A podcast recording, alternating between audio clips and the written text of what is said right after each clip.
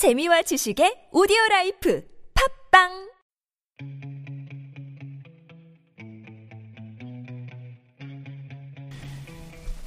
인터넷에 짧은 시로 어, 유명한 하상욱 시인의 두 줄짜리 짧은 시가 있습니다. 이제 그만 좀 했으면 좋겠다. 그만 좀 하자는 말. 책의 글쓰기 프로그램 꿈꾸는 만년필 69회차를 시작하겠습니다. 신성입니다. 네. 어, 짧지만, 네, 여러 가지 네. 생각을 하게 하죠. 네. 네. 그만 좀 하라는 분들, 제발 그만 좀 하세요. 네. 음, 뭔지는 얘기 안 했죠? 네. 네. 저희 이번에는 필사하기 좋은 문장이라는 책, 코너인데요. 어떤 문장을 소개시켜 주실 건가요? 어, 조지 션이라는 사람이 있습니다. 이 사람이 그 미국의 심장병 그 의사자 또 작가이긴 합니다. 더 재밌는 게 이 사람이 달리는 즉 러너입니다. 그래서 달리기와 관련해서 이 사람이 어, 달리기와 존재하기라는 그 책을 썼는데 원문은 Running and Being이라는 책입니다. 그래서 어, 육체적, 정신적 달리기 그리고 영적 경험으로서의 달리기를 이 사람이 쭉그 기술한 내용인데 그 속에 그 자아성찰과 관련한 내용들이 있어서 저희가 한번 필사와 관련해서 저희가 한번 이야기를 좀 나눠보도록 하겠습니다. 어, 쉬울 것 같진 않네요. 음, 어, 드- 혹시 달려본 적 있으세요? 아, 저는 하프 마라톤 두 번 뛰어봤어요. 네, 하프 마라톤. 네. 준비하는 과정 어떠셨습니까? 어, 제가 최초로 나갈 때는 10m 단, 10km 단축 마라톤이었는데요. 그때 사람들이 그런 얘기를 하더라고요. 같이 준비했던 사람들이. 네가 여기서 연습하는 것보다 대회에 나가면 훨씬 더 잘 뛰어질 거다. 네. 라는 말을 했는데 설마 여기서 못 뛰면 거기도 힘들겠지 못 뛰면 거기서도 못 뛰겠지라는 생각을 했었어요. 근데 그때 사람들이 열기가 있고 주변 분위기가 있고 음료수와 먹거리가 준비되어 있으니까 훨씬 더 잘 뛰게 되더라고요. 네. 뭐 10km는 쉽게 했고요. 하프 마라톤 같은 경우는 조금 그래도 연습을 많이 했었거든요. 네. 그러니까 뭐 5km도 안 쉬고 뛰어보고 7km, 10km 정도까지는 안, 안 쉬고 시- 뛰어봤던 것 같아요. 음, 음. 그러면서 처음부터 10km는 뛰지는 못했고 한 3km 뛰다가 다음번에 할 때는 3.5, 4km 정도 뛰고 점점 그렇게 늘려가면서 하다 보니까 과연 될까 했던 게 되네? 라는 생각을 좀 했었던 것 같아요. 네. 이 작가로서 우리가 이제 여러 가지 경험, 삶의 경험들을 하잖아요. 그러면 이제 뭐 달리기 하면서 느끼는 경험도 있고, 뭐 다른 운동, 저도 이제 이제 권투를 하다가 또 다른 운동을 하다 이제 느끼는 어떤 삶의 뭐 철학이나 또 관점들이 생기잖아요. 그런 걸 통해서 어, 글로 얼만큼 또 깊게 풀어낼 수, 수 있냐라는 차원에서 저희가 한번 참고해 봤으면 좋겠는데요.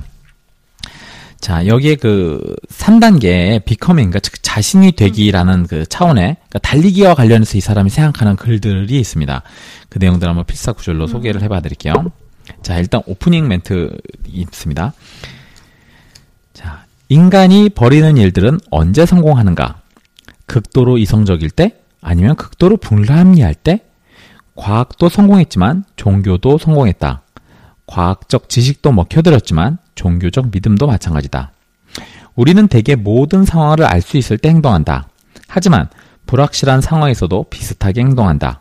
그래서 사도 바울은 부조리하기 때문에 나는 믿는다라고 말했다. 성공적인 건강 프로그램은 두 가지 방식이 있을 수 있다. 하나는 이성적이고 실제적이고 생리학적인 방식이다. 다른 한쪽은 비성적이고 신비적이고 심리학적인 방식이다. 한쪽이 의무적이라면 다른 한쪽은 자발적이다. 한쪽이 삶의 방식에 맞춰 개인을 변화시키는데 초점을 둔다면 다른 한쪽은 사람에 맞춰 삶의 방식을 변화시키는 데 목적이다. 한쪽이 실용적이라면 한쪽은 창조적이다. 한쪽이 일이라면 다른 한쪽은 놀이다.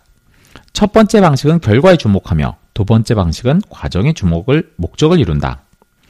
어떤 사람은 훈련량을 정하는 데 있어 여기서 말하는 훈련량은 달리기입니다. 쿠퍼 박사가 제시한 하루 최저 요구량 정도에 만족하는가 하면 어떤 사람은 최대 능력치도 부족하다고 느낄 것이다. 첫 번째 부류는 건강이라는 목적과 결과를 중요시하며 이를 얻는 과정에는 신경 쓰지 않는다. 두 번째 부류는 행위 자체를 중요시하며 행동 그 이상의 목적 따위에는 의미를 두지 않는다. 첫 번째 부류는 야망을, 두 번째 부류는 꿈을 쫓는다. 첫 번째는 막다른 골목에 몰린 사람들을 위한 방식이다. 운동하기에 부족하고 체형도 갖춰지지 않는 사람들 말이다. 뭘 하고 싶은지 알지만 이제는 그것을 할 능력도 즐길 능력도 없는 사람들이다. 이 사람들은 마침내 막다른 골목에 이르렀고 이제 다시는 예전처럼 느끼고 바라보고 살아가는 게 싫은 부류다. 그들은 이제 육체를 잘못 다뤘다는 사실을 깨닫고 후회한다. 이제 그들은 건강 10계명을 준비할 자세가 됐다. 고든 길을 따르는 것이 걱정되겠지만 그 길의 저편에는 활력과 에너지가 놓여 있다. 바보도 아니고 그때까지 내버려 두는 사람이 어디 있냐고 물을지도 모른다. 그러니까 망가질 때까지죠. 진실을 외면할 수는 없는 법 아니냐고 말할 수도 있다. 하지만 사람들은 좋다고 해서 바로 따르지는 않는다. 그와 반대되는 행동에 푹 빠져 있을 때는 더구나 따를 턱이 없다. 그런 사람들은 앞으로 남은 인생이 끔찍해질 것이라는 사실을 이성적이고 실제적이고 생략적으로 설명해야 할 진실을 납득한다. 이 사람들은 최악의 경우가 닥쳐야만 불편하고 지루하며 시간 낭비뿐이라고 생각했던 건강 프로그램들을 받아들인다.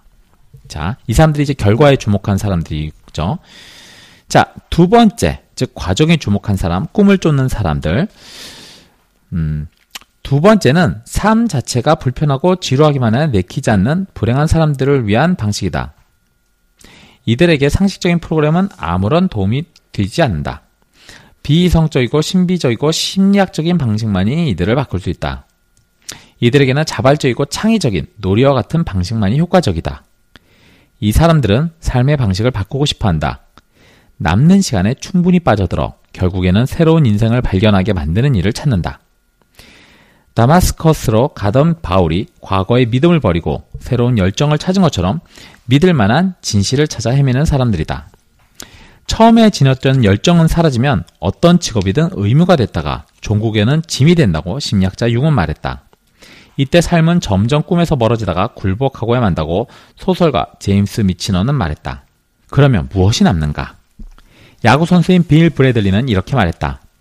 강렬한 열정으로 보냈던 젊은 시절, 그 몇 년 동안 느낌을 영영 되찾을 수 없다는 사실을 알면서도 살아간다. 그런 비관주의적 관점을 받아들일 수 없다. 운동과 놀이를 발견한 59살의 남자인 내가 그 사실을 증명할 수 있다. 자, 이 저자는 굉장히 늦게 그 운동을 실제 시작했었습니다. 그러니까 44살에 그 의사를 접고 이제 달리기 시작했거든요. 나는 하나뿐인 삶인데 앞으로 어떻게 살고 싶으세요? 라는 질문을 너무 많이 받았다. 그때마다 나는 비성적인 대답을 했다. 장거리 달리기 선수로 살고 싶소. 달리기를 선택했기 때문에 나는 숨은 열정을 일깨웠고 꿈을 되살렸고 젊음을 되찾았다. 몸을 되찾았기 때문에 삶을 되찾을 수 있었다. 비이성적이기 때문에 내 건강 프로그램은 성공했다. 내 나이에 운동선수가 되겠다고 결심한다는 게 말도 안 되는 사람도 있을 것이다. 이성적으로 설명할 수는 없지만 의사 시절에 나는 정신을 최대한 집중해 달리기에 빠져들었다. 이제는 장거리 달리기에서 그런 느낌을 받는다. 달리기를 직업으로 삼고 의사 일을 역어로 삼는다는 건 말도 안 된다. 하지만 이제 내 건강 프로그램은 단순한 건강 프로그램이 아니다. 달리기는 과제였고 혁명이었고 전환이었다. 나는 내 모습을 발견하겠다고 굳게 결심했다. 그리고 그 과정에서 이제는 뗄 수 없는 내 몸과 영혼을 발견했다. 내게 의사 일은 실패한 환상이었다. 나는 새로운 세계를 찾고 있었다. 진짜로 살아가고 싶었고 나만의 드라마를 만들고 싶었다. 삶의 의미를 가지고 장난치고 싶지 않았다. 나는 달리기를 하면서 그런 세계를 찾았다. 그러므로 거리에서 달리기를 하는 사람을 본다고 해서 그 사람의 머릿속의 생각을 정확하게 알아차리기란 어려울 것이다. 달리기를 하는 이유가 이성적이고 실제적일 수도 있고 그저 해내고 싶기 때문일 수도 있다. 아니면 반대의 아이처럼 멍해지는 이 시간이 달리는 그 사람에게는 하루 중 가장 중요한 시간일 수도 있다. 어떤 경우든 달리기는 다음과 같은 궁극적인 질문에 대한 대답이 된다. 남은 인생을 어떻게 살고 싶은가? 남은 인생 어떻게 살고 싶으세요? 음, 제가 새로운 것들을 도전할 때의 어떤 그 질문과 기준이기도 한데 저는 어, 하루하루 제 인생에게 솔직하면서 살고 싶어요. 그러니까 뭐 복싱을 한다 그런 것도 아 도전하는 사람 있잖아요. 나가서 질지 이길지 어떻게 알아요? 그건 모르지만 내가 이걸 도전하는 동안 나는 살아 있구나라는 거를 느끼는 거죠. 제 삶의 속에서. 꿈만 필에도 제가 매 순간 매년마다 묻는 게 이거 말고 더 재밌는 다른 일이 있을까? 라고 할 때, 그럼 뭘 도전해 볼까 할 때, 그래도 어, 사람을 살리는 글을 쓰는 사람들, 어떤 수천 명, 수만 명에게 영향을 미치는 사람들을 어떻게 보면 그 키워내는 그런 코칭으로 같이 일깨워내는 과정들이 언제까지 보람 있구나. 그러니까 또 도전해 봐야지. 이런 것들을 자기 스스로한테 자꾸 뭐 물어보는 거죠. 그게 제 남은 인생들을 어떻게 살할 것인가에 대한 하나의 또 대답이 될 수도 있겠네요. 앞으로도 다른 도전인들이 나오면 모르죠, 뭐. 달리기와 존재하기에 또 어떤 내용이 있나요? 자, 이 사람이 의사라서 그 의사에 대한 달리기와 관련된 이제 글을 좀 비유한 게 있는데 치유하기, 힐링 쪽 차원에 대한 글이 있습니다. 자, 볼게요. 달리기를 즐기는 사람들에게는 세 가지 적이 있다. 자동차, 개, 그리고 의사다. 앞에 둘은 즉 자동차와 개는 잘만 피해 다니면 된다. 어쨌든 세상을 살아가려면 자동차에 적응하지 않을 수 없게 됐다. 사실 자동차가 없으면 살 수도 없을 것이다. 자동차와 함께 달릴 때 조심해야 할 사람은 러너다. 정신을 바짝 차리고 주의해야만 살아남을 수 있다. 개는 자동차보다는 덜 힘들다. 개란 결국에는 우리와 마찬가지로 동물이니까 자기 영역을 침범하는 등의 공격적인 행위에 우리처럼 반응하는 것이다.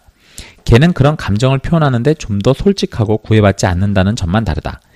달리기의 맛을 점점 더 알게 되면 점점 더 육체적으로 동물적으로 바뀌기 때문에 개가 적이 아니라 사실은 친구라는 걸 깨닫는 날이 올 것이다.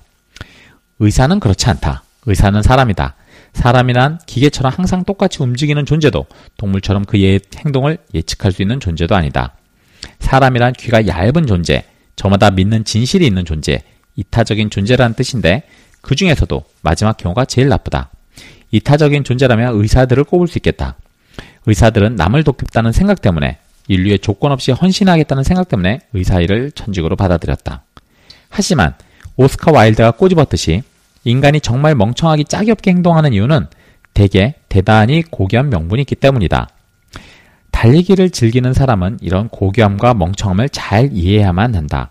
신문에는 그저 다른 사람을 돕겠다는 마음으로 가득 찬 거룩하고 고상한 의사들이 달리기가 얼마나 위험한 운동인지에 대해 쓴 멍청한 글들이 끊임없이 실리기 때문이다.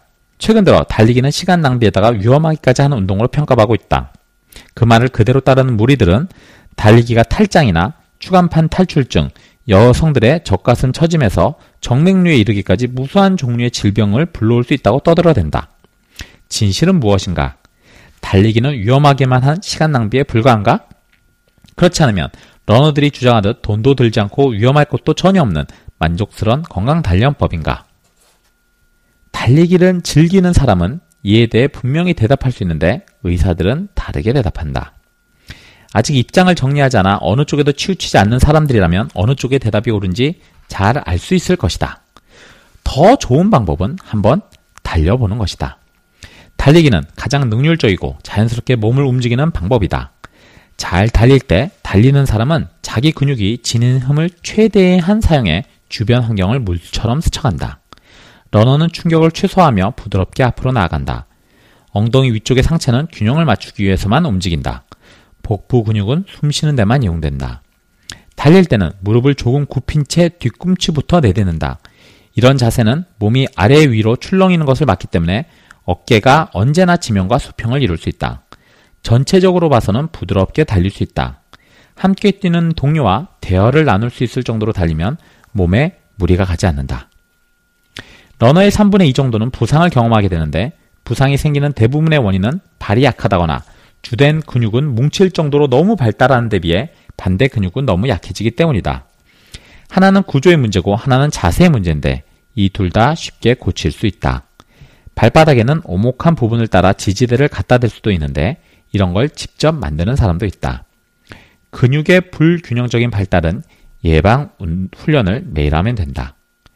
7년 동안 달리기 의학 상식에 대한 칼럼을 쓰면서 나는 부상을 당했다고 달리기를 원망하는 사람들이 있다는 말을 들어본 적이 없다.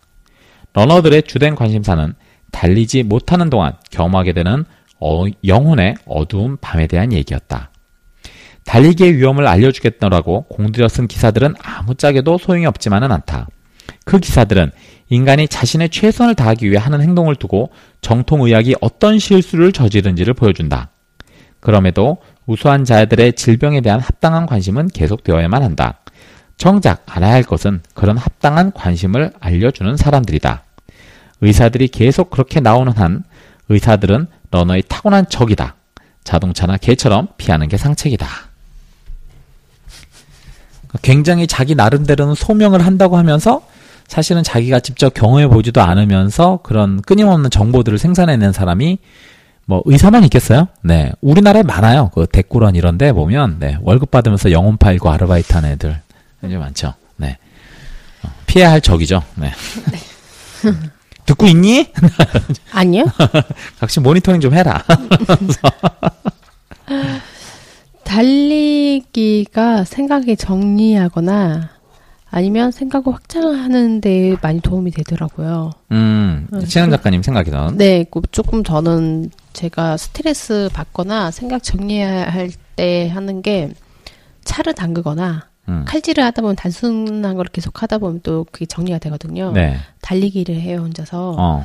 그러면 좀 뭔가가 쌓여 있던 게 툭 내려가는 그런 느낌이 들어서 좋아요. 음. 제가 좋아하는 운동이 이제 농구랑 이제 복싱이 있는데, 이제 예전에 이제 마라톤도 이제 두 번 정도 뛰었었거든요, 풀코스는. 중간에 이제 연습도 하고 한 1, 2년 뛰었었죠. 근데 제가 운동을 좋아하는 이유가 그 운동에 집중하다 보면 이제 다른 것들을 잊을 음. 수 있는 그러니까 그것만 하기 위해서. 네. 예를 들어 메스 뭐 복싱을 하러 올라갔는데 아 가서 글은 어떻게 써야 되나? 뭐 이런 생각할 수 있는 건 아니거든요. 팟캐스트 방송 다음 거 뭐 준비하지? 이런 거 안 하죠. 오직 맞지 않고 잘 피하고 잘 상대방의 주먹에 또 내 주먹을 잘 얹기 위해서 최선을 다할 뿐이고 농구를 하면 그 순간에 하나의 작전을 잘 맞춰서 골을 넣을 뿐이고 오히려 이런 과정들을 통해서 우리가 운동이란 몸을 쓰는 과정을 통해서 이렇게 정신적인 어떤 훈련 또 몰입하는 과정들을 같이 또 경험해 볼 수 있지 않나 예, 생각이 듭니다. 혹시 생각이 복잡해지시거나 뭔가를 정리해야 될 게 있으시면요 달리기를 하시는 걸 추천드립니다. 네, 글 쓰는 차원에서도. 네. 네. 지금까지 책 쓰기 글쓰기 코칭 프로그램 꿈꾸는 만년필 신혜정이었습니다. 네, 클로징 멘트로 마무리하겠습니다. 양종녀입니다. 한 학생이 미국의 심리학자인 롤로 메이에게 말했다. 저는 두 가지 사실만 알 뿐입니다. 첫째, 언젠가 나는 죽을 것이다. 둘째, 지금 나는 죽지 않았다. 묻고 싶은 건 이 두 지점 사이에서 있는 저는 지금 뭘 해야 하느냐는 겁니다.